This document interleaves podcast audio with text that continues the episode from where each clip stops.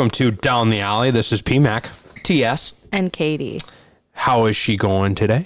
It's a it's another good day. Um, leading into on break here, um, and it's always weird, sort of having days off. You know, as a, as business owners and coaches, it's kind of a twenty four seven job.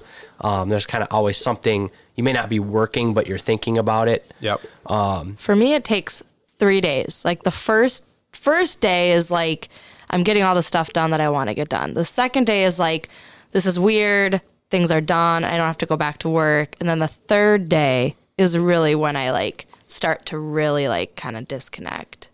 How it is. I'm going to a colder place. yeah. you- up you north. going yeah. north? I'm going north. They're North, going North north. Pole? Uh, no, Oh, just uh, about. Maynard. Yeah. just about. so speaking of vacations and just you know obviously we have the holidays coming up. A lot of people do take vacation time. I know when when i was in corporate america it was very typical that like businesses would just it's not necessarily an official holiday but they were pretty flexible on like hey take the days between christmas and like work up until christmas eve and then come back Right. after new year's day kind of thing.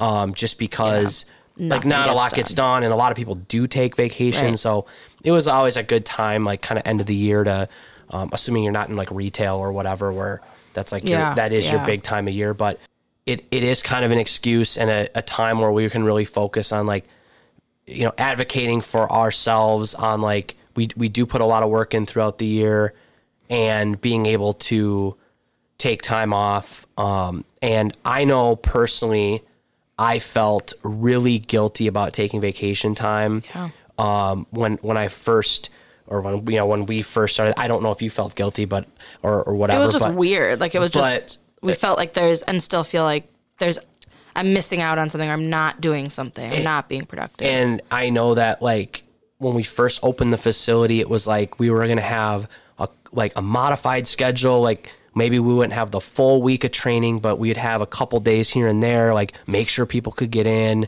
Um, and and I think that was good, but at the same time, you know, it burned us out, and I think it, it turned more into like like drop our kid off because they need something to do rather than we're here to get training and be focused on that. So we've kind of made the adjustment to be like, you know, we're all in during the weeks that we're training, but you know, we are going to take time off and and and not have just these random sessions. Like we kind of want to stay engaged and focused. And um and I again, I don't know if that's the right answer or the wrong answer, but I think it works. I think it's we've found that it works better than trying to keep some sort of schedule on and kind of those scheduled breaks. I think really Yeah, and and help. I so I was browsing. I don't know if it was like it was. It must have been like LinkedIn or Hmm. like E ESPN. I was it, some sort of article about coaching or sports popped Right. up, and it was about like the the title was like coaches need rest too. Yeah. and I think there's a lot of focus and a lot of um you know just talk right now about athletes burning out and like, they're doing too much they need their rest and it this kind of said it, it kind of gave a glimpse about i think it was probably more for like a college or professional coach that are are playing games kind of regularly throughout the year. And um, it may have actually been a, a junior hockey like a junior hockey model. So like again, you know, they're playing their 80 games, like very much like an NHL schedule, getting paid a lot less. Um, and it said like if you have a the kind of the um the point or the the argument in the article was about eliminating the morning skate on Saturday if you're playing a back to back like Friday Saturday mm. Okay. think because they said you you know you travel, you get in, you play your your game on Friday night, and you're like let's say it's a seven o'clock game. Yeah, the game gets done at ten. You're you're not in your hotel room until midnight, Right. Yeah. or eleven or whatever. And then if you have a morning skate at let's just even say ten a.m., like the coach is getting back at midnight, has to plan and prepare for a morning skate and it maybe is up two more hours mm-hmm. watching film. What are we going to work on? What do we need to do? And then now they're only getting, you know, maybe they're up then at eight to get ready to go. And so now they're only getting their four or five hours of sleep kind of thing. Yeah. Um, and then they, then they're kind of pre- pre- prepping for the game, whereas a player might go home and take a nap or back to the hotel room and take a nap. Right. And it's like coaches aren't doing that. So they're like always constantly working. And the I guess the argument in the article was like, why not just eliminate the morning skate on the second day and just come in, you play your game, coach could sleep till 10, 11 o'clock, Yeah. and then be ready at let's say at noon, they're prepping and getting Right. ready for that that five or six o'clock game Right. Um, and it just was saying how people don't see it because the coaches aren't necessarily out there every day like they're they're not the focus Right. but like they're they're taxing their mind and bodies just as much like in, in a different way and like the lack of sleep it can really affect them um, and i just thought it was interesting because you know, uh, we, I know I've had people say to me because they don't understand the business, they don't understand what we do, like, oh, all you guys do is work from six to nine p.m. Like that's all. like, or like, what do you do all day? You get to sleep until two p.m. if you want to, Yeah.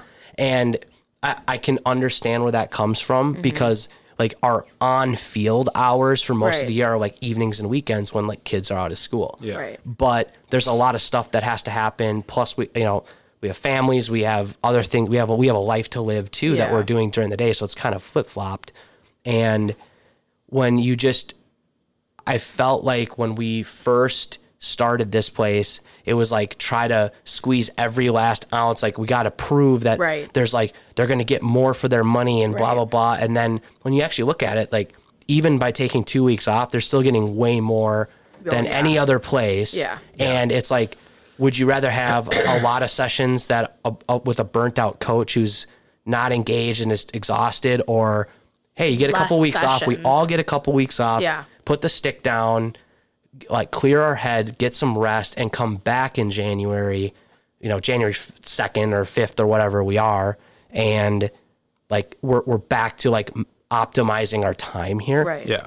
And Right. so uh, I don't know what you guys. I know it's kind of a long Yeah. story. Yeah, but no, I, I, I think those were some good points. You know, my thoughts on that would be, you know, one, you know, you talked about about burnout, and that's a big topic out there. You know, people are like, you're on one side or the other.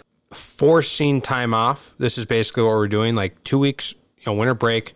Go travel. Go be with your family. Go play pond hockey with your friends. Go do something that's not lacrosse Yeah. for two weeks. I, you know, hopefully people realize what we're doing with that, and they're like, okay, like we're trying to avoid burning kids out, but also giving them, you know, a lot of opportunity. And coach wise too, um, you know, maybe we're on the field from six to you know six p.m. to nine p.m. But you know, when you're in the field coaching, it's a very emotional and um, you know, energy, you know, draining Yeah. couple of hours Yep. you know, we're on our feet, we're yelling, we're screaming, we're motivating, we're buzzing around the field. You know, after three hours of work, I am completely drained. Yep. And that's after, you know, maybe we're in here for the, you know, in the office in the afternoon planning, Podcasting. uh, podcasting, of course. And, Yeah. you know, because that's all that we do all day. We just podcast and we just Talk. roll into coaching. But no, like the planning Prepping. and prepping and, you know, lining up coaches and planning camps and yada and practice plan. Like there's a lot more that goes into those that leads up to the three hours that we're on the field. Exactly. And just the, I was actually just telling this to, I think one of my massage therapists because I've been working on my foot. Yeah. And I was telling him, and he was kind of telling me like, oh, like we are talking about what I do, and I was like, oh, you know, I'm I'm on standing for a long period of time on turf, and he was kind of telling me about like shoes I should wear and such, and yeah. and I was telling him like, yeah, it's part of our job is taking care of our bodies and like making sure our bodies are functioning. Yeah. And rest is now kind of inching its way towards the top of the the health and wellness world list of things of like that's going to age you more if you don't get rest. It's kind of it's starting to be kind of the top thing with stress of that that kind of kills us faster. Sorry to be like morbid. But they're like saying Yeah. that sleep now is like trumping like good nutrition and exercise even. So it's like that's what's going to be crucial for us to to like let our bodies heal and stuff and it's like standing you know it's better than sitting, but we're also making sure that like we're moving our bodies so that we can sustain three hours on the field. Yeah, and and I know for me personally, again, I don't want to speak for you guys, but I, I assume it's the same. You know, I I want every training session that I do to be perfect. Yeah. I am a Yeah. perfectionist, Yeah. and like I want it to be the best training session that a kid has ever been in, Yeah. Mm-hmm. and a parent has ever watched. And it, it's it's not always that way. Like I have my days where I'm like, you know what, that you know maybe it wasn't the some are better than others. Yeah. but it's not just go, like go out on the field and I have this practice plan of eight drills that we're gonna run, and then we just do them. Yeah. and I just operate that.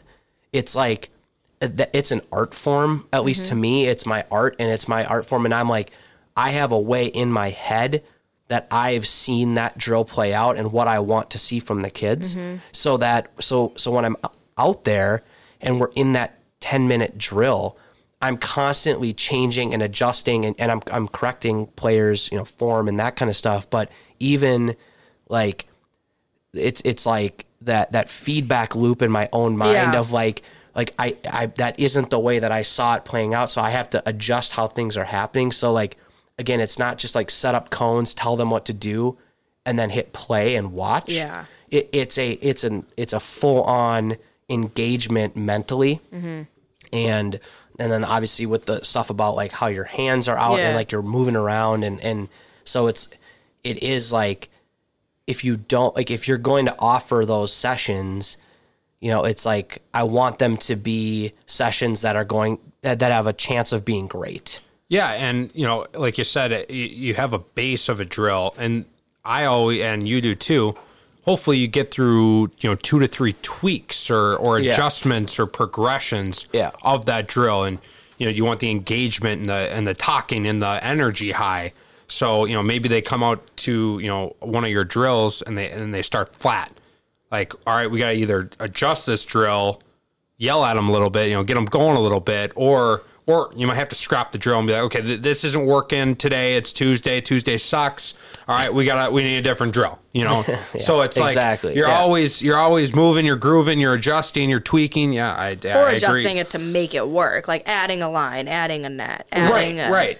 Yeah. So Yeah, no. I, I know So- I beating a dead horse at this Right. point, but no, I, 100%, I, but that's I- okay. yeah, I agree with you. It's maybe beating a dead horse to us, but like some people might not understand like how we do that in a drill. yeah and, and And maybe we could do an episode on that. I don't Yeah, know. yeah. If, if that's interesting to The people. art form of a coaching. and and that's again that's that's us or me Yeah, personally you know yeah. there may be coaches that are just like hey here's the plan and we're going to Do stick it, to right. it and you know whatever whatever and, Yeah. and what i don't again there's i don't think there's any there's any one way to do anything Correct. and and but there is one way to rest, and that is not scheduling things. and, and that's the thing and and i think we as a business are sensitive to people are paying money to be here Yeah. they're they're expecting you know a, a service that we've promised and there's a there's a level of commitment that we need to have but there is a line where we're we're over i guess we're over not overstepping but um, maybe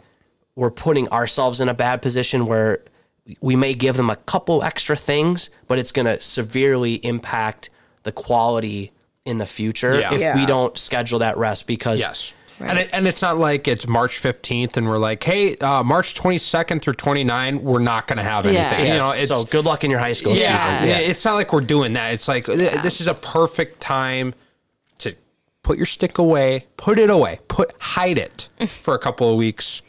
We'll have three months where we'll grind it out and get you ready for Yeah, your and we're also not season. saying hide it from July through the following March. Correct. We're hiding it for get the Christmas Yeah. presents out. Yeah. Yeah, Hanukkah. yeah. Hanukkah's coming up too. Yeah, so there there is Yeah. a balance. Yeah, we hope that's what people like, think of like that no obligation. I think that's huge of like just having nothing on the calendar to feel like you're rushing to and instead you can really enjoy the season. you know, or eh, you know, we don't obviously, you know, we're not involved in any aspect of people's lives outside of lacrosse. But it's like we are outside of lacrosse season right now, so Mm-hmm. it's like if they have one less off season because every sport they every sport a kid plays now is year round. Yeah. Um, and so it's like, hey, if we can take one off season training off the calendar, Yeah.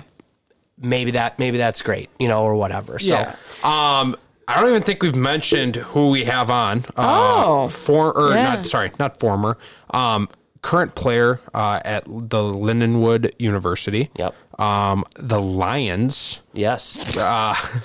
Former Prior Lake standout player. Yeah, uh, big time defenseman. Wore rocked my number one seven uh, in high school in hockey and lacrosse, just like myself. So There you go. not a big deal. Anyways, uh, Brian Kallberg coming on to join, um, come down the alley with us. Uh, really Is he good the eldest? Do you think eldest of. the three of them? I wonder well, he, who's well, older. he has a twin I know. I wonder who's Um, older. Wow. I'm not sure. Did we ask him? I don't think so. I Don't wonder who's we- older. Uh, but it, good episode. Um, Yeah. Kind of an inside look at, you know, maybe what what he, you know, his perspective on a day in the life um, Yep. at at you know at being a freshman and and going to play lacrosse and A lot of insight on the recruiting process too. Yes, yes. and, and again, everybody's process is different, Yep. and there's not a lot of transparency. And part of that reason is because everybody's Yeah. process is very unique to them. Um, but he did have some cool, I guess, thoughts, and and I appreciate him sharing his thoughts about his process. And you know, he was he wasn't somebody that you know, as he'll talk about, like from the day he picked up a lacrosse stick, was like, I want to play college lacrosse. He kind of sort of fell into it a little bit later. Yeah, you know, Um, hockey guy, and yeah, Minnesota. yeah, and you know? so um, I think that it, it was a good insight into you know somebody who wasn't like this is my path from day one, and and maybe just kind of started. I don't want to say late in the game, but um, you know, felt like maybe he had an opportunity later on in his career and was like able to to navigate through that. So. Yeah. Yeah. Um, so yeah, we'll shoot it over to him. Uh, thank you, Brian, for coming down the alley with us, and uh, yeah, we'll shoot it over there now. And welcome to Down the Alley. Uh, this is PMAC with with the crew, and we have a special guest today uh, from Prior Lake, currently at Lindenwood. Rocked my number one seven seventeen. Two sport captain in hockey and lacrosse, just like myself. Not a big deal. welcome to Down the Alley, Brian Kallberg. Hey, how's it going? Thanks for having me on. Yeah, thanks for coming in. Um, I you just rolled in from ba- you know back from school, right? Yesterday, I got home, yep, Saturday. Sa- Saturday, nice. Saturday. nice, nice. Um, so how has first semester been? Um, have you gotten in a fight with your parents yet since being back home, or um, Have you said I miss you? Um, I definitely said I miss you. I haven't Oh, that's got good. no fights yet, of course. We'll Okay. probably get to that point by the time I'm ready to leave. Have you asked for money?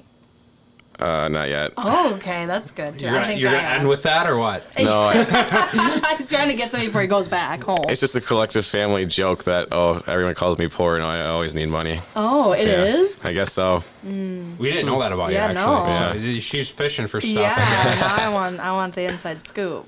So how has first semester gone so far? It's gotten really good for me. The transition, I think, was good. Being away from my family, I think I, I really like it. It's kind of like living on my own. Um, transition for classes, I haven't noticed much anything different, but I haven't taken some classes where my friends are like, "Oh, this is the worst class ever." Yeah. Yet, so I'm not. So you're taking the easy load to start off. yeah, and I didn't even get to choose that. So shout out to my student advisor. Oh, just She's a real you one. the- yeah. the real winner here is What are you majoring in? Business administration with emphasis on sports marketing. Awesome. Oh, Nice. nice. that's cool. yeah, nice. that is cool. Cool. Uh, I got one thing before we kind of bring it back. Um, you know, I, I've been I've been you know asking around, you know, trying to get some you know inside chirps, and you know we'll get through the list. But um, kind of the first one that that came to mind was uh, on Brunsvold's wall. He's got a picture of you getting walked by him before he snipes one top cheese on Nowarts. Um, do you have any you know any rebuttal on that? Um, I just gotta say that he will never let me forget that one because he always brings it up. um, so yeah, shout out to him for that. And I can't really get back at him now because he's my teammate. So maybe I can just yard sale him in practice and we'll call it even. You know what what happened on that play? You know, it, it doesn't look Wait. pretty. It, no, Middle Brunsvold. Uh, No, Youngest the little, the, the youngest. It's on his dorm. He It- correct. goes to Lindenwood too. yeah, correct. It, it's a family that. thing. It, it Yeah. must be like a mafia, you know, Yeah, Long Island deal Long with. Island I'm not. I'm not sure what's Yeah, going on there. it's It's, kind of weird, thing. but You could just show him your ring. rings. Yeah. Could show him your ring. You know, but what happened on that play? It doesn't look pretty uh, by by the sounds of it. Um, so we were actually man up on this play, and Bennett Holst was guarding him, and I, I was going to X because we knew that's the one player we wanted to. St- him and DiFrancesco were the players that we wanted to stop. So Yeah. I, I went to X and cut off Bennett, and then he switched back directions, and I ran into Bennett and made myself look like a fool. All right. No. All right. That was rare that you did that. Yeah. Shoot. All He's a right. good player, so Uh, d- who bronze? both, but Bruns. he Yeah. was a good both, but attack, Bruns, So yeah, yeah, yeah. Um, cool. So, um, I guess we'll bring it back kind of the start of you know when you started playing. Um, you know, being from Minnesota. Um, you know, how, how did you how did you start in the game? How did you get introduced to the sport? Um, I really started in third grade. Uh, it was mostly my parents were just like, "You're not playing baseball anymore. Like we're tired of this." Yeah, we're sick of watching Yeah. you play. Or were you brutal? Like I- you not at the ball? or I don't know what it was. I just, I can hear them saying that to like a third grader too, like a very matter of fact. You're done playing baseball. yeah, and then I, I don't remember how I got into lacrosse, but I know I just remember picking up a stick and I had the good old red STX starter from Dick's Sporting Goods, Oh, and gross. that, the rest is history. Did you did you pick the red one or the blue one? Because there's red and blue back then, right? Yeah, it was the They're good old red and blue. disgusting. Oh, yeah. Um, I believe Matthew, my younger brother, had the blue. From watching you play, do you have the record at Prior Lake for most picked off passes? We call those nuggets. Or, yeah, nuggets. I would like to, like to self-proclaim myself as the Nugget King for of Prior Lake, but uh, there's no real stat for that. They just put it in the forced turnovers or caused Yeah. turnovers. So okay. Um, it's funny because back when I was playing, there was a kid that I played with that he was just. There's always one guy on every team that's just the deep hole that can pick passes off. And Yeah. I remember listening to Dom Starsia talk about having your sticks up in passing lanes when you're playing defense off ball, and he's like. Picking off passes is an art form, but knocking them down is a science. So it's like he's like you might not be the guy that can pick him off but he's Yeah. like just put it there and the attackman will try to throw the skip and at a minimum you'll get a piece of it and it will cause a problem but then there's there's always a guy though that just can snag him it just goes you have like a tape in your stick or something like that it just goes in there every time One of the questions from your uh, one of your former teammates is, you know, what how how did you get so lucky picking off all those passes? Did you um, have a strategy, or or were they just throwing them up for you? part of it is you know it's kind of a calculated risk because you know that you're going for the pass instead of taking the man or the body that you're assuming that he's going to either pass across his body. Especially a fast breaks a lot. I remember, or you know it's coming across the top and you got your stick in the lane and it's just lucky, but it's definitely not lucky for ever, whatever teammate that it might be. Yeah, um, I've just always wanted to go for the gamble, want the cause turnover, and Yeah. it's always exciting. Is that kind of your signature move, or or what? What's your self proclaimed signature move? Um, it's definitely picking off passes. Like for me, I love causing turnovers, and I've even since I was young, one of my youth hockey coaches called me the gambler because I was always pinching at the blue line and wanting to make turnovers. So were you on Luke's team, my, my brother's team, right off the bat? Like I remember you guys always play together, but were you guys since day one? I honestly don't remember. I remember uh, my, at that time it would have been three four. Yeah. like it would have called three four B, three four A, and I remember playing on three four A my first year, and I honestly can't remember if Luke was on the team or not. It was so long ago, and Yeah. so So when by, by the time you guys were fifth, sixth, you guys were on the same team with Yeah. with you know that staff of Wiederhoft, um, you know, Blado was coaching. yeah, Scott was coaching. Clevin hopped on at board at one point. Yep. Um, that was right before Coach. We had Coach Uslick. Yeah, and then- Uslick, who since we talked to Luke, was inducted in the Duluth Hall of Fame. yeah yeah congrats to him Um, So any you know from the from the youth days, any any stories, any you know some of the, your favorite memories from from those days?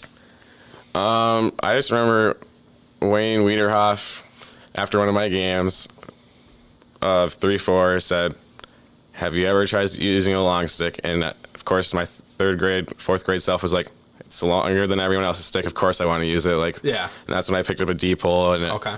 the rest was history from there. And I just remember all the tournaments we went to.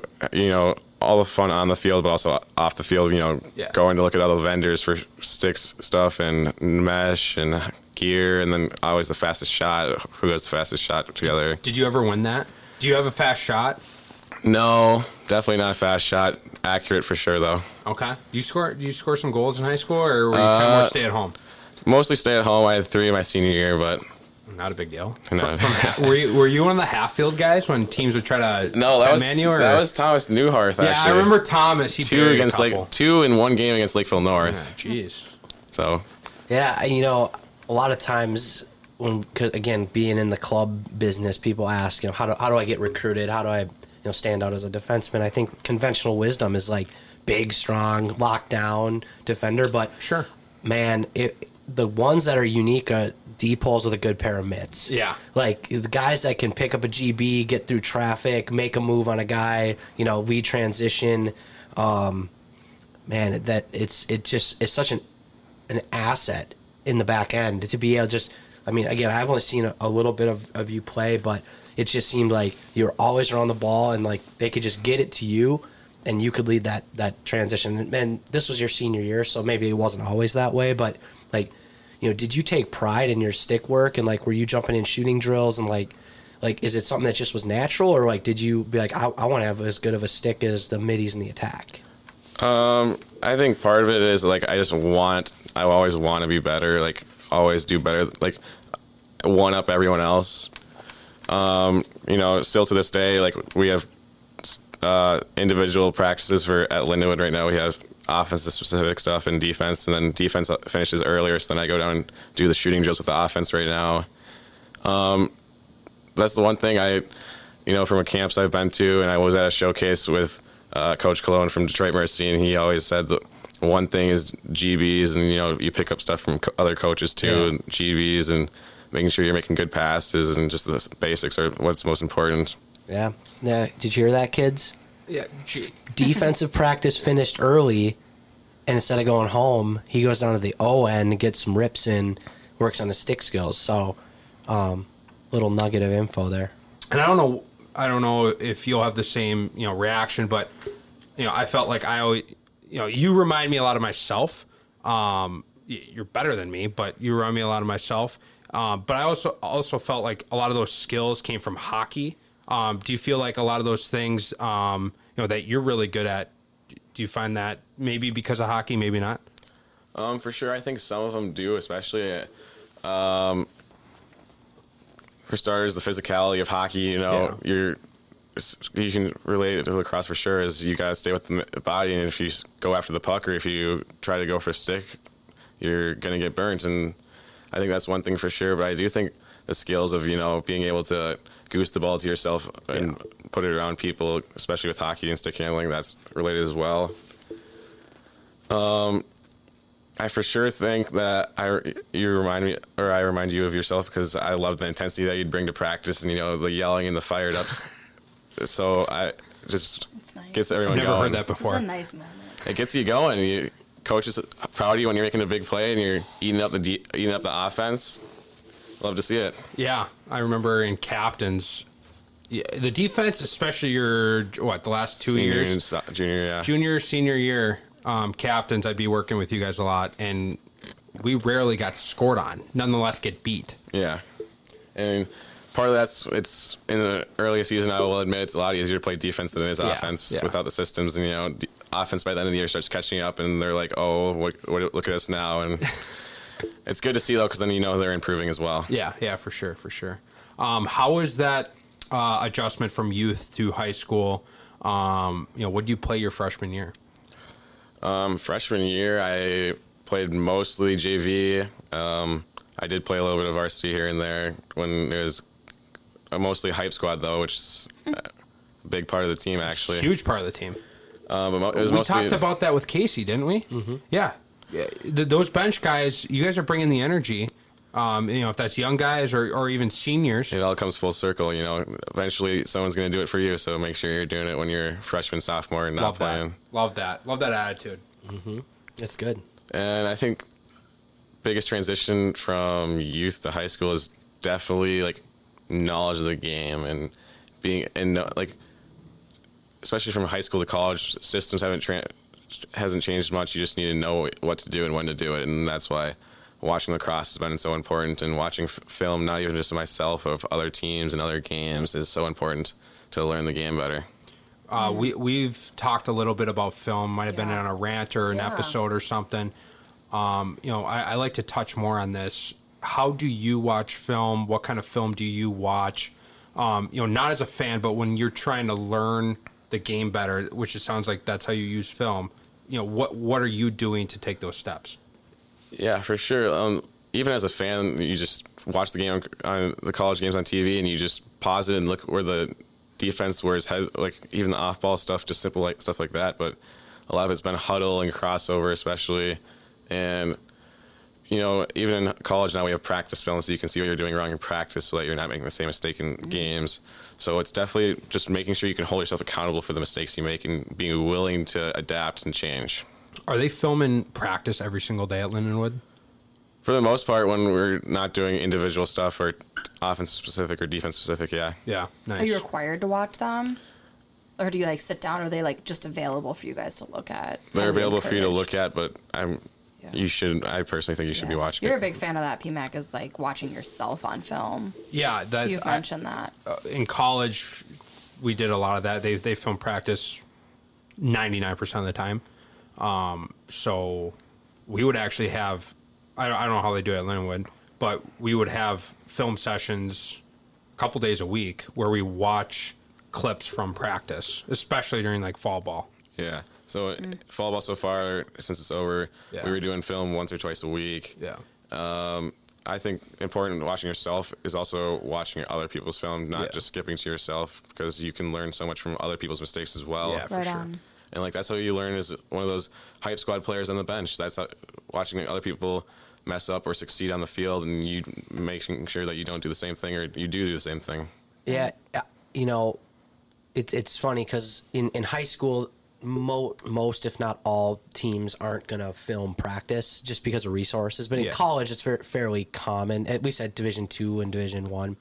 Um, watching your like filming practice and then being able to study your practice film, the um, efficiency of that of like you got to see yourself do it 20 times. Like if you're running 6 on 6 or something like it's just you're not like you know in a game there's a lot of other elements besides like just offense and defense. There's stoppages and there's different things and like in a game too like the mistake that you made, you don't know. It's not necessarily just a mistake. Like you could have been in a position where you had to do something out of the ordinary to try to make a play. Like, oh, I, I normally wouldn't press out in space that much, but you know, I, I saw an opportunity, I took a calculated risk. Whereas in practice, you're probably a little bit more like running it the like the normal way.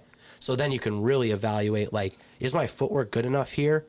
Like in a game, you might go for that takeaway check because you need the ball back. You know what I mean? so like yeah. in practice, you're seeing it a little bit more in a clear lens versus a game. There's so many factors of game flow, game script, situation, um, you know, whatever that, and, and especially reps too. Yeah.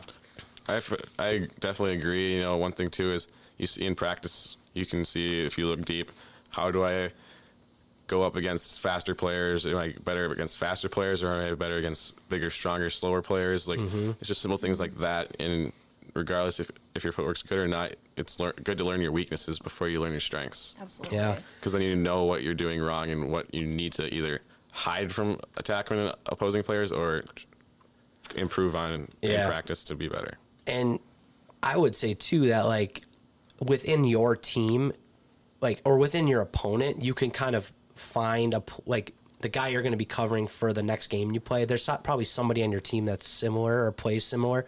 There's obviously the one or two legendary players Yeah. that are unlike anybody else. You know, the Lyle Thompsons and the Powells and you know Tehokas and kind of things like that. Where you're like, you can't prepare for this. It's a Lamar Jackson. Yeah, like how, how how how do you script Lamar Jackson? Yeah, you know, Yeah. and it's so like that that but that's probably more rare but like you said like you can go hey i'm covering i'm going to be matched up against this guy you know coming up oh i can evaluate when i cover so and so at practice they're very similar and figure out how you want to play that uh, individually as a matchup versus like the team defense Yeah, for sure.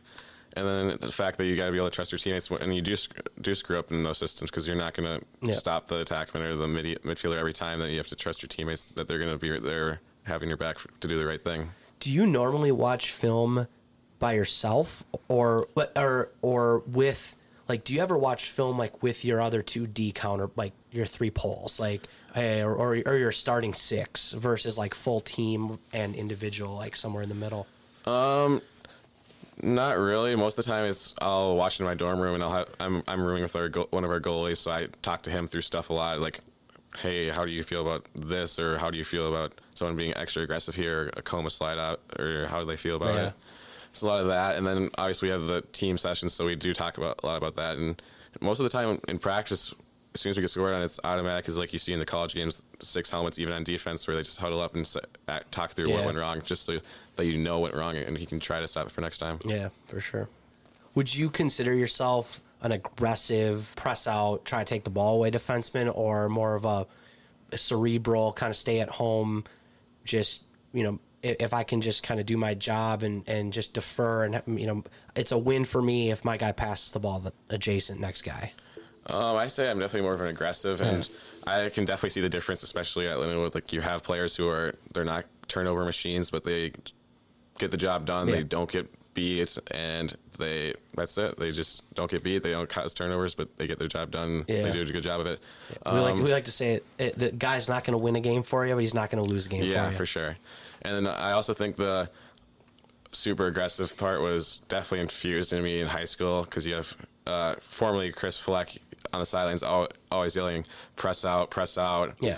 Um, I just think since you- I've been doing it forever, like it's just easier for me, and I know that I can trust my teammates if I get beat so far out that it's easier for them. going from you know freshman to you know as you get out of that freshman year, sophomore, junior, senior.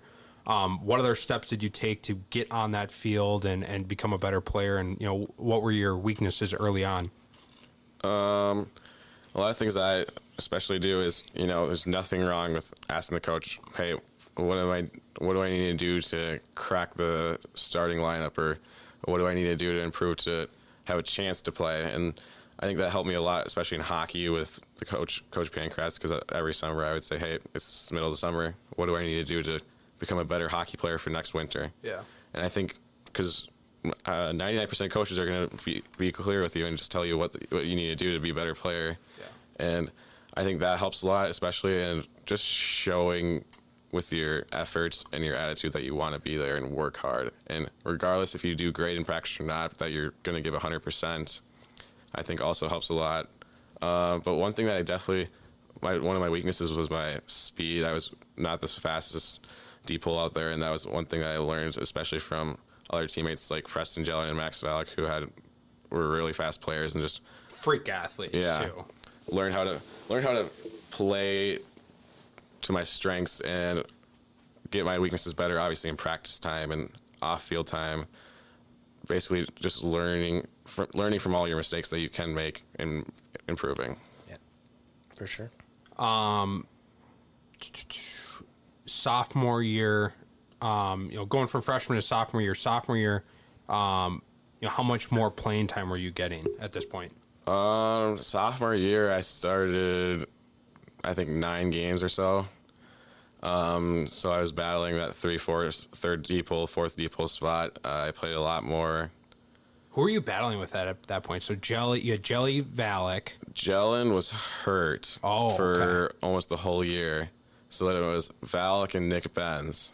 Oh, Ben. And then it was yeah. me and Connor Hikes were battling for a spot. Okay, so so some seniors at that point. Yeah. And coach said, Hey, these guys are seniors. I can't put them on JV, but I can put you on JV. You have the choice of do you want to go play a t- ton of time on JV or do you want to battle it out? And I, not going to, I, I just said, Coach, I'm going to give it my all and battle it out for a spot. Like, I don't want to play JV.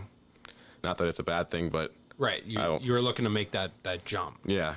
Um, I know you're a big hockey player. Um, was that your number one sport going through high school?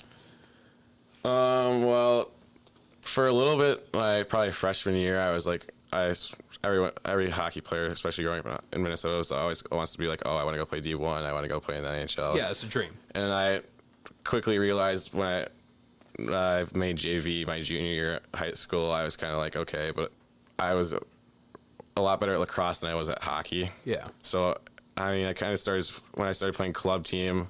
I started branching out more, and I was like, I really want to do this. And Yeah. I think playing Ospies and lacrosse was a big help in that. So yeah, let's dive into that then. What what was that experience like? Where did you get to travel to? And uh, yeah, let's let's dive into that. I traveled to out east probably I think nine times. I think uh, went to New York probably six. I went to Pennsylvania, New Jersey, and then I was in Maryland for one. And just it was so nice because it's so much different than like AAA hockey. AAA hockey, you play two local tournaments. You go up to Duluth, you call it a year Yeah. and there was no such recruiting in those things. And you get to high school and you're playing out out east with your club team, and you're doing your best to get looked at, but you're also trying to win games. And it's so cool going out east to like because hockey's a hotbed for Minnesota, but out east is a hotbed for lacrosse. So it's so different, and it's cool. It was so cool, like just being out there, seeing all the game, just being in the atmosphere of a true like summer tournament, and I I loved it, and it's a great experience too. Um, what was like? Can you help describe? You know, maybe to some younger players who are coming up. You know, what what what's the level of play when you're going to some of these events compared to Minnesota? Yeah, so these I'm going to tell you now that most of these kids have probably been playing for 3 or 4 more years than you. Mm-hmm. They have 3 or 4 more more more years of experience than you. And they've also been playing for 4 months together more than you because with the rules out east I know that they're allowed to practice together all winter and all summer and all spring. Yeah. Even when high school's going. So the th- one thing about Minnesota and the Minnesota State High School League is they don't allow you to practice with your club team until you're done with your high school season. So Right, right. there you have i know for before my first tournament every year we'd have four practices to get all our chemistry down for a tournament out east Yeah. and those players have been had their chemistry down for a month and a half two months now Yeah. so there's the speed is so much higher and they know i feel like the knowledge or the iq is known earlier before in yo- or younger when they're they learn younger Yeah. Can I touch on that for a little bit? Yes. I, I remember eight years ago when I started the whole coaching in the club world. And a lot of the tournaments that the team that I was coaching, uh, we would do kind of Midwest tournaments because it was still a youth team.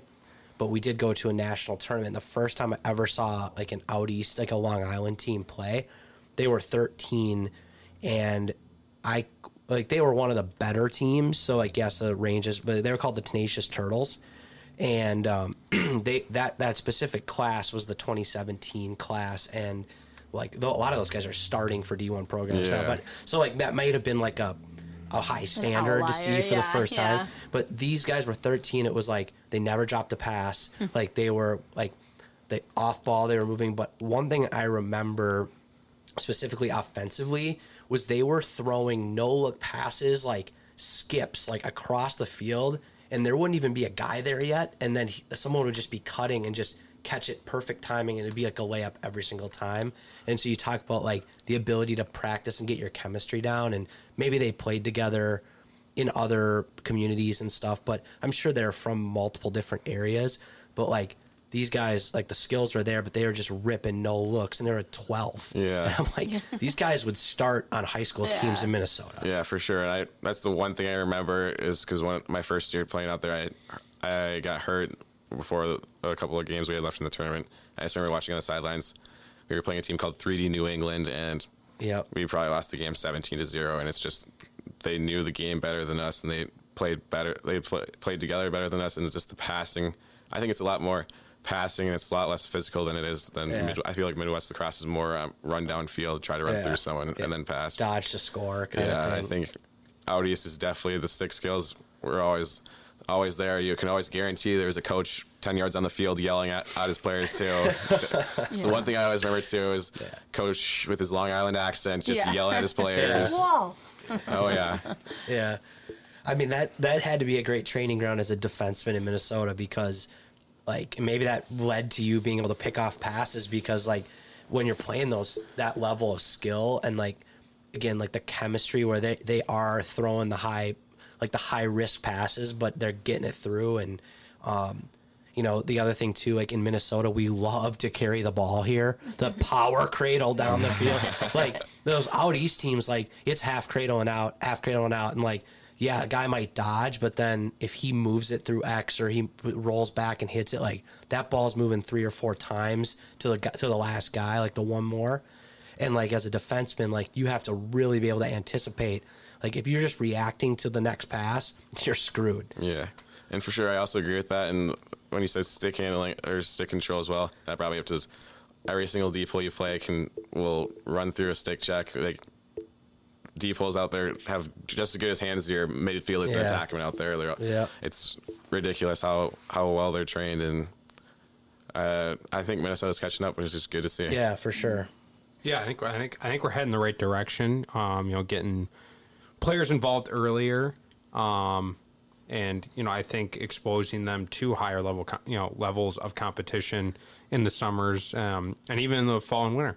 yeah for sure You touched on the experience out there. We kind of were just talking about that um, earlier of just kind of why you'd want to play club lacrosse. Obviously, you wanted to get recruited, and that was like your ultimate goal. But what were some of those experiential pieces that you look back on?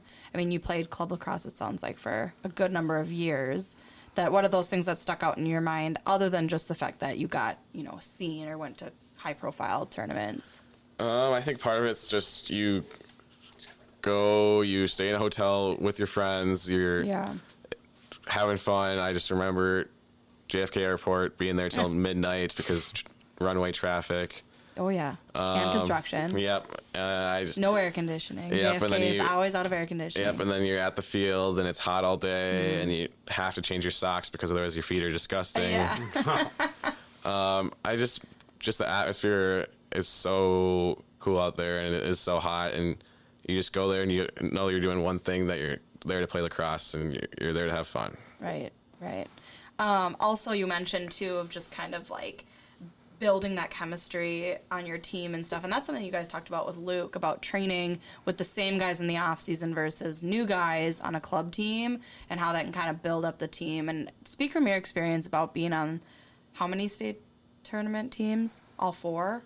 I Well, state tournament teams, you were on three state Three. tournament you're on teams. three. Yeah. and one two Yep. right i don't want to get that stat wrong because you guys are all really picky about how many tournaments you've won and how worked- many years We worked hard. I We know, worked hard. I know. A lot of people put a lot of time i'm into it. sure you did what so i don't want to bring up bad blood here but the year you didn't win Which, wanna- was, which was his sophomore year. Thanks for Yep. bringing that up. okay what are some of those things that the other years might have felt differently or maybe that year what you know was it just a fluke of things that you just lost? Or what was that piece that got you to that final game and, and to win it? Because we talk about a lot in sports that there's special magic that has to come in those state tournament teams or in state champion teams too that it's like yeah you pass well you guys have a good offense you have a good defense but at the same time there has to be some other like thing unspoken unwritten that nobody else really knows unless you're playing on that team. Don't give too much away. Oh, I won't. like if it's like some special team underwear or something that like nobody else knows about. But it, like what are some of the things that you look back on of like wow that really was that one thing that that brought us to that final that final moment to win? Um, Personally, a lot of it is not being like undefeated. Like it's I feel like it really helps because you know that you learn from your experience. Yeah learn so just like failures. going through some of those adversity in- Yeah. in the games in the season that's and good personally on like the so- my junior and senior years like i didn't really have a doubt that we were gonna Oh, l- sure. end up losing like it just never crossed my mind that we were gonna lose this game or anything especially in playoffs like i just never had like doubted our team Mm. especially um sophomore year i think it was tough especially losing to Mahtomedi when we were up one with a minute left yeah i didn't want to bring it up but like it sounds It's a good talking Yeah, point. So but yeah. it's there has to be something that it was like that, like I said, that unspoken thing. Of, Yeah. Did that loss fuel the next two years? I, I don't know. Um. Yeah, it does because you're like you're so close and like Right. you just limit your mistakes. Like if you didn't do this thing, I would wouldn't have led to this goal, and it just limiting the turnovers and making sure that everyone's on the same page and doing the same thing, and everyone's bought into the system. Because Right. if you're everyone's playing the system, look at the Patriots system. Yeah. Yeah, they they plug and play. Yeah. Yeah, and and obviously in 2017, your sophomore year well, it was your sophomore year, like you're coming off a state championship, and maybe you weren't, you know, if you were a JV player, maybe you weren't necessarily like up on the field Right. that year, but like the program, yeah. the program had won a state championship, so like you want to like you know Continue go that keep, and- continue that, and and so, but something I've always said too, like. It takes so many factors to win a Yes. championship. Like like you said, you were up one with a minute left, a bounce of the ball, a call, a, a you know step on the chalk, you know step on the sideline, turnover, you know ricochet off a D pole. Like there's a million. Yeah. Like and and in the you know that and then 2018 when you won it, like Everything goes We- right. Wiederhoff Yep, making yep. that save on, on his butt, you know, The obvious- save, like that he made, turned the game around. Yeah. and like you know, uh, what are the odds that that he makes that any other time? Like you know, there's just so many bounces to There win are. a championship. Like the eight teams that make it to the state tournament, or six of the eight that make it to the state tournament, then maybe two section final losers that are up there. Any of those teams could win a championship on any given day. Um, but like you said, there's just there's a turnover here, a bounce there, and Yeah. and that's just how it goes. And with both those state championships ones, you kind of just like when you're playing in the game, you kind of just feel it. Like, yeah, like we got this. Like, I, I know for sure. I remember when we were playing Wayzata in this in the state quarterfinals, and we were up 7-0, and I was like, I like you just think like we got this. Like, Yeah. I can't see people beating us. Like, as long as we play our game. Did the two, two state championship games feel the same in that in that sense? my junior year, I was a lot more nervous Mm. because I just I was less experienced. I hadn't been yeah. hadn't been in a state championship game for high school, and And you guys were down. Yeah. You guys were like Mm. not playing well. yeah, we were down, especially because I know we came out strong, and then we had a, a very poor third, second and third quarters where we ended up going down one, and the rest we just fourth quarter we figured out how to, a way to win. And I've looked at the stats tons of times for both those games, and we had more turnovers than them both times. It's Interesting. faceoffs were shout out to Joey Bernard for faceoffs Yeah, he this went year. 50-50 this year. 50-50 against a Division One player. So Wow. Yeah, he killed it. Oh yeah. Um, this year, I felt way more comfortable in the boys' game than the girls' game. And your game was closer. Like I, I, I was scared for the EP, Yeah. like EP girls offense because they were so explosive. Yeah. Like I was like, oh, there could be a minute left and they're down by three, but they they're, they could still come back. yeah, I, That I totally agree like with you. you guys were up by maybe only one, one or two, and I was like, they're not gonna get scored on. Like they, maybe they Yeah. won't score ten goals. Yeah. But they're not going to get scored on more than four times. It's just not going to happen. Isn't that funny? And like I watched you guys way more this year than I did last year, and you really did as a team, like as a collective unit, have sort of a confidence of like you guys weren't worried. We might have been worried, but like there definitely was times where you could just see the energy on the field and you all had the same energy. Everything was going through the the same thing was going through all of your minds of like we are not losing and we are not scored on. How do you manage that like personally? Like how are you personally holding yourself accountable? But then would you guys have conversations about that? Like I said, don't give too much away, but like as a team, how did you manage to like be on the same page or was it cuz you guys are buddies or And not that you've get been too playing- high or low. Yeah, yeah. Um and stay together. I think part of it's just being there before your experience, so you know like how to handle it, Sure. the situation. I think just the stuff that we did and the off-field training of stuff of just staying positive and making sure that you know we got this. Like even if we get scored on, it's like hey everyone, like we're good. Let's move on to the next play. Right. Stay positive. We're gonna be fine. And just I think really staying positive and the stuff we learned with one of our mental trainers about learn, burn, and return. Like Cool. you know what you did wrong, forget about it, move on to the next play. Yep. Cool. let's jump to your recruiting process. Um, you know, I, I know when you're going through it, um, you, you visited Detroit Mercy, so your parents were kind of asking me about, you know, what I know about them and like other schools, and so I, I kind of heard glimpses of it, but I've never actually talked to you about your recruiting process. So if you want to touch on that, like, you know, how, how everyone's is different. So you know, what what was yours like? What was like your top school? Like I'm gonna go there, and maybe you ended up there, maybe you didn't. Um, at the start of my recruiting process, I personally didn't really know like where I mm-hmm. sat, where I if, if I was like, do I do I think I'm a Division One athlete? Am I a Division Two, Division Three? So like, at first, I really didn't know until I had coaches help me out and talk me through it. Like, even before I like started the process, I had club coaches who like had sit down inter- meetings with me and a couple other players who were interested in recruiting, and he would talk to us through about this is what you need to to like provide to coaches. If you're interested in a school, you need to send them a letter with this information mm-hmm. and show them like show that you want are interested in going to school. Can especially with the new rule now, you can't talk to them until September first of your junior year. So it's sending that email and saying, hey, is there are you, like is there events that I can you can come watch me play at? I'm going to these events over the summer. Could you come watch me by any chance? And especially with a lot of those big tournaments now, I know like the FLG tournaments, they'll have a college coaches list that you can look at, and if the coach that you want's on there, just send them an email saying, "Hey, I'm interested in coming to I'm interested in coming to your school, not just the lacrosse team. You're interested in the mm-hmm. school too. That's a big part of it."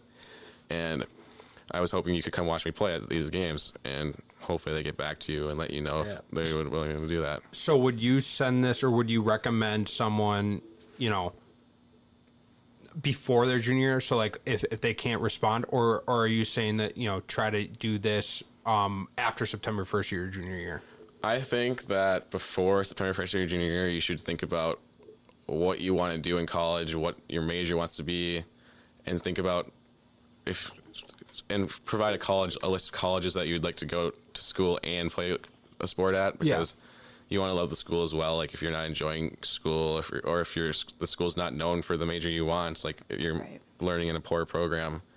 And you're just there for the lacrosse. You probably you might not enjoy it as much as you would if you, mm-hmm. you're at a school that your school the education is good. Yeah, mm-hmm. for sure.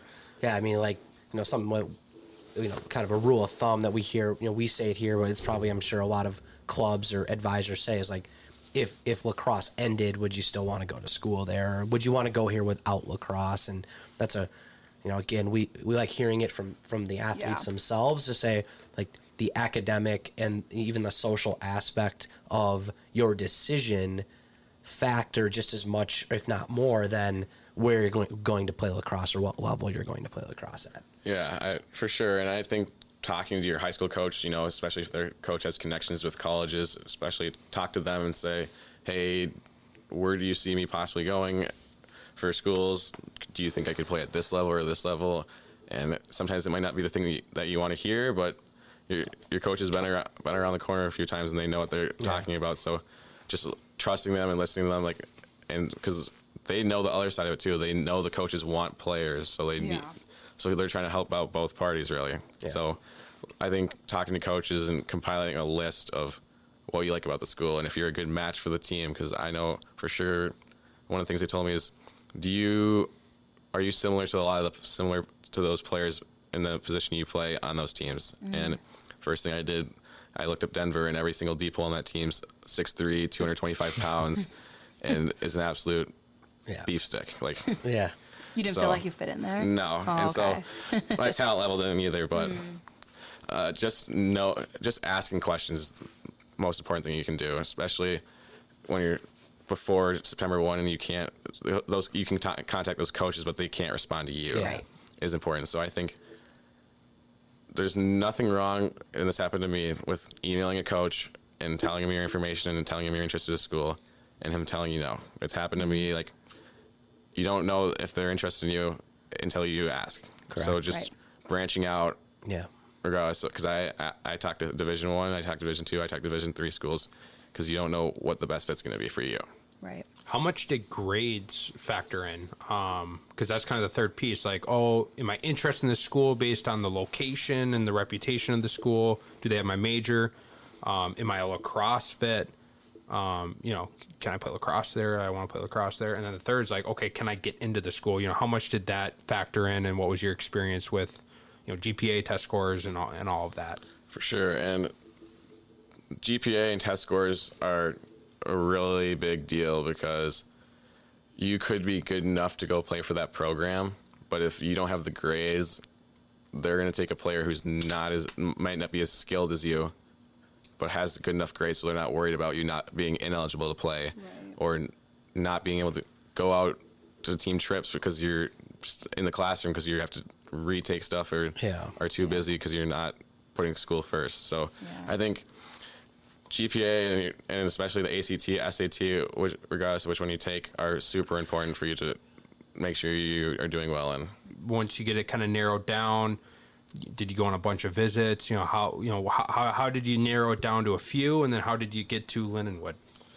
Um, for starters, you ha- you have your original list, and then you have coaches that emails you back or showed interest in you. So then you limited your list to that, and then you look at schools. Do you like the school or not? And if you don't like the school, then you, I feel like you limit you. Most of the people, their list gets smaller then. Yeah. and then it's either how much it's how much you want it like the school and the program and how much it's really based on what you want your parents could say we don't want you going here but if just do what you really want and you know it might be more expensive because there's there's schools that are really expensive and they might want you so and it could be far away as well so i think doing what you want is i think would be best for you as well especially because some of the schools are probably not going to be the school you would go to if you're not playing lacrosse. Right. But it's also very hard, I feel like, to find a school that you would go to and not play lacrosse because a lot of them are four to 12 hours away. and sure. I think it's that's also difficult. Mm-hmm. Yeah, and you touched on a little bit about having an, like an original list, and then mm-hmm. you know this is something we say to our players here when we talk recruiting is you have to start somewhere. So you have a list of let's say ten or twenty or fifty or five hundred, whatever it is, and then you it's that elimination. I think that you touched on it of you know, do they have my major? Yes, no. Okay, now you've you've gotten rid of a bunch, and then it's that process of elimination that really allows you to find kind of your maybe your top three or your top five that I think personally is like a reasonable amount of schools to visit. I think you get five officials, Yep. you know, for D one, um, and so you know if that if you're if you're a five star recruit and every school's after you, then maybe you use all five of those. Um, for for most people, they they might narrow it down to three. If you're going to have to travel significant distance to visit a school, I don't know. Some you know again resources are different for everybody, Yeah. but I think it's important that you know you did this and it's an interesting thing of just that elimination based on each factor Yeah. and then it gets you down to like a digestible amount of like information to like you know you it's easy to pick from 3 Mm-hmm. not pick from 40 because then you're like oh my god like whoa like it's like okay i have three now a b and c which one do i want Yeah, and I think part of it is too is I didn't mention is the size of school. Do you want a school with twenty thousand kids, or do you want a small school of three to five thousand kids? Yeah. And one thing else is location. Like, so I think those are both big parts of it as well. Um, as you said, you have to start somewhere, and your list could, is going to be super widespread when you start, and knowing how much you want to spend for school, all those factors will get you down to that sh- very small list of hopefully perfect fits. Yeah, and right so on. something that we hear a lot, again, just going through the recruiting, and it's it's nice to hear it from somebody who's been through it. Did you have forty Division One schools all just ready to talk to you, or did you have to put a little effort in on your own? Um, I think that maybe three sc- Division One schools even emailed me for a prospect camp. Okay, So- so And this is coming from one of the top defensemen in our great state of Minnesota. Yeah, and so this is a knock on you. I, I'm trying to make a point here is that you know maybe you were like, okay, Division One might be something I want to do. Division Two, you were you were open, but so, like again, we hear we hear the I want to play in college, I want to play Division One, yet no email gets sent, no film gets put up together. They don't ever put themselves out there, like you said, and ask like, you know, can I play here? And and they just expect that the, phone's top ringing off the hook, twenty five. D1 schools that they see in the NCAA tournament every year uh, are just going to be sending them like invites and you know it's like it doesn't work that way Yeah. um and maybe with again with the the f- five star recruits they do that but it's safe to say you're not a five star recruit like you can just Yeah. assume you're not going to be Yeah. Mm-hmm. Mm-hmm. like and if, you are lucky enough as a player to be one then great but like you know, you, again, I'm trying to illustrate the point of like you were one of the best defensemen in the state, and you still had a lot of work on your own end to reach out and say, "Here's who I am. I want to come here. Do you have a spot for me?" And then go through your process of like, what do I want to do? What kind of last at the, the final decision, but from the lacrosse perspective, like you still had to put yourself out there and market yourself and do some work on your own. Yeah, and it's just it's not you, you just showing up to the tournament and playing like a five star recruit. And it's yeah, you have to type up the two the super long email of Yep. your whole life story that you're sending to the coach of Yep. all your accolades and everything you've done that would interest him. Not all of it's going to be fun work, and that's part of the that's part Yep. of it. You have to be willing to put in the work in all aspects and not just on the field to get these coaches interested in, in you. You're selling yourself. You're mm-hmm. selling yourself as a product that you're gonna help their program get better, and you're gonna going to be an impact to their program. And some things that a lot of, I saw a lot of my teammates do, especially at tournaments where they had coaches there that they were interested in going to their programs, is after the game they'd walk up to them and introduce themselves and sure. Say, "Thank you for coming to my game. Hope I can see you soon again. Let's stay in touch." Yeah. Stuff like that, and I think part of it's too is you're not going to get a phone call or a text or an email for every uh, every day of the week from another coach. Um, I probably only had contacts with 10 to 15 programs. Unless you are that five star recruit, you're there's not going to be every single program talking to you every single day. So you need to take advantage of every single opportunity, even if that's Division three, Division two, Yeah. Right. NAI. Like talk to them, tell them, hey, thank you, I'm not interested. Make sure because the one thing you shouldn't do is ghost. Never, For sure. never not respond because then you're giving the program a bad name or you're giving players from your city a bad name that okay you're not going to be if you're not going to even respond to me with hey coach i'm not Yeah. interested in your program Right. For sure. That's they're really definitely going to you're going to have the stereotype of these players are not great people How when did you commit? I committed august 31st of last year So if your Before- senior year, Yeah, Yep. before school started. yeah i had all my all the summer stuff done and i had all my tours done and i sat down and i really knew that i wanted to go to Linwood after i toured and saw the school and the campus Yeah. and the facilities because it's got amazing facilities um, and i just really knew after i went there that like that was the one i wanted to go to for sure. Yeah, I mean, you know, we we talk about like the timeline too, and like you know, you did it right before your senior year. Like we have guys in our program that committed fall of their senior year. Yeah. So like, there's there's always a chance. Like just you know, if if, if you go through that process and you're making connections and you're putting yourself out there, like you know division two and division three there's there's a lot of seniors committing like Yeah. that, Yeah. that- that's like a mm-hmm. really usually a popular time because maybe the, like i- if like the d1 thing they don't figure out something they like then they kind of go down to d2 d3 um, or they visit a d2 d3 and then decide like yep this is really where i want to be like in your case. But even like d1 like if you say like oh those those spots are filling early like there might be somebody who commits right away september 1st as a junior but decides to do something else or for whatever reason a spot opens up and like you know just because you're a senior doesn't mean you can't land at a great division two school or a division one school or whatever Yeah, and for sure, I think me, especially going to high school, I know I had the same mindset of I'm going to division. I'm going to play Division One. I'm going to be one of these amazing players at one of these mm-hmm. big schools, and then you quickly realize that that might have just been a dream, and that mm-hmm. you need to reassess like what you can possibly do. And yeah, you can. My options were you can go to a Division One program that you might not play as many minutes at, or you can go to a Division Two or Division Three where you have the be- better possibility of playing more. Yeah. And I think that's a mindset that needs to be kind of broken of the I'm going to Division One or I don't want to play. Yep. D1 or bust. Yeah. Yeah. And and you know, I think there, there's maturity that comes with that too. When when you as a player start to like mature and say like you can look at it clearly and be like, what level I play college lacrosse, it doesn't define me as a person. And like you felt like I want to go to a, a, a school that has my program academically.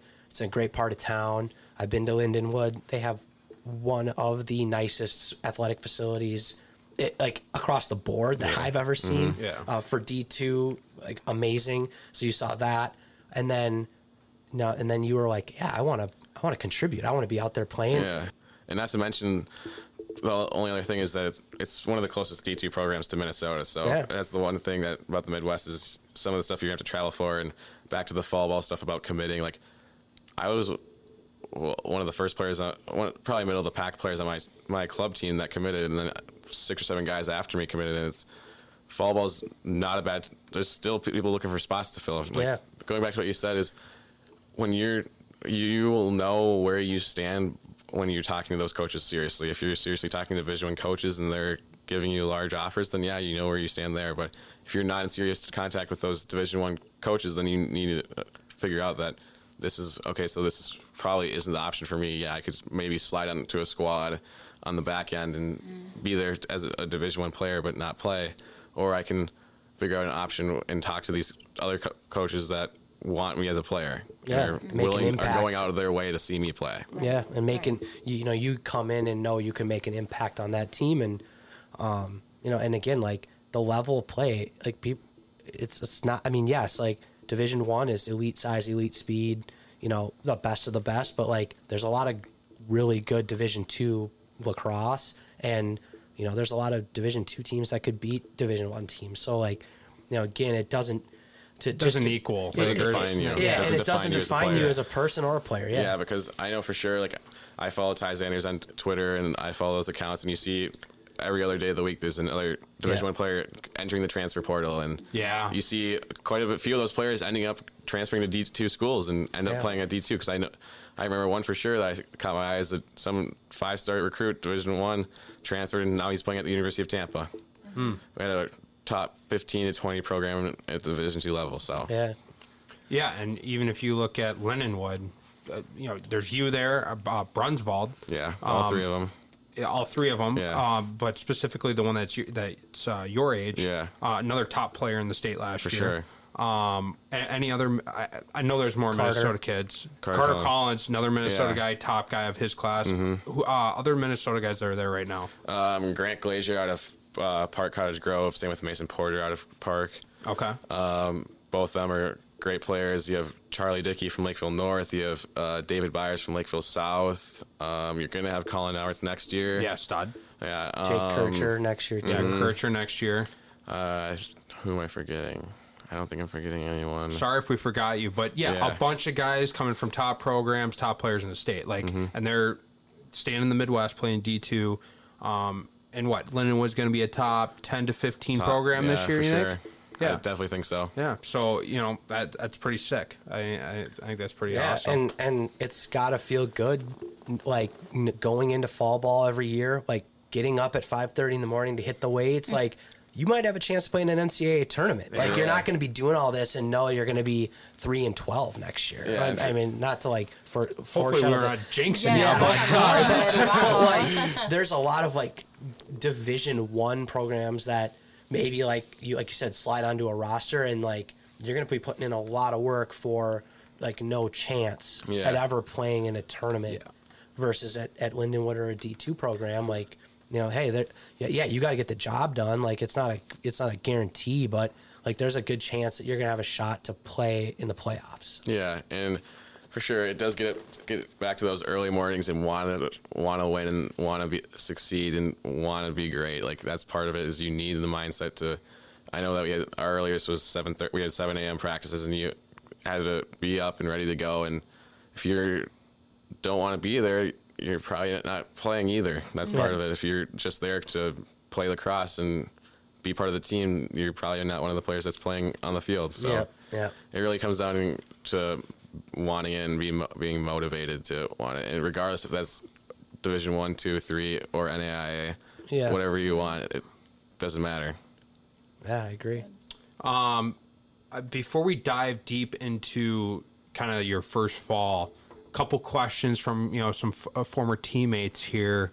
Um, wh- wh- where's the uh, where's the nickname Cheeseburger Eddie come from? Um, that comes from Chris Fleck and Matt Denman, my freshman year of high school. beauty. Also, Marco Van Hendenfries and Pierce Brackett. Uh, after Fleck kept calling me Kallberg, and then it just people were like, call him Cal Burger, and then people were like, no, call him Burger, and it just escalated just like that. Just went to Cheeseburger Eddie. Yep. I, I, I don't know what this means, but they said ask him about post game meals. Um, I honestly, if they mean just going out to BDubs after a big after a big win, I guess that's what they could mean. But I, other than that, I, uh, big snack guy in the bus, that's for sure. Always got a snack to Oh, big go. snack. What- Oh, okay, yeah. what's your go to snack And on what's the your flavor of BDubs that you get? Um, BDubs flavor? I go honey barbecue. I'm not a big spice guy. And snack, Ranch or blue cheese? nah, neither. Just Oh, straight. Wow, celery bold. sticks? Wow. Do you get celery sticks and carrots? No, I just Oh. give them to someone else. Okay. Yeah, leave that stuff. leave that stuff away from like, the chicken wings. Yeah. Um, what snacks did you bring on the bus? Did you share your snacks? Depends on who I'm sitting by. If they Okay. and if they know I have Yeah, snacks. yeah, Uh, yeah. fruit snacks, protein bar always. Either a little bag of cookies most of the time. Not stay away from the chips, of course. Oh, salt. Yeah. Did you try to eat relatively healthy or no?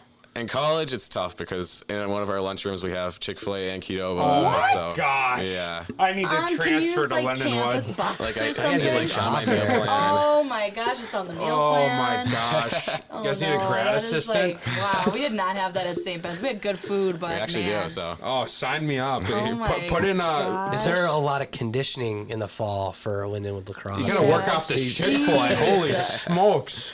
Um, condition once a week. It's pretty tough conditioning, but other, most of the part, practice three days a week, and you're lifting three days a week. So you're getting, Yeah. Burn it off. and if, if you're out of shape, you're holding the whole team down because Yeah. then everyone else is running more. Do you guys have fat camp? I was in fat camp for the better part of three and a half years. We have not, but I, from what I can remember, I heard, thought I'm pretty sure Aaron Wiederhoff was.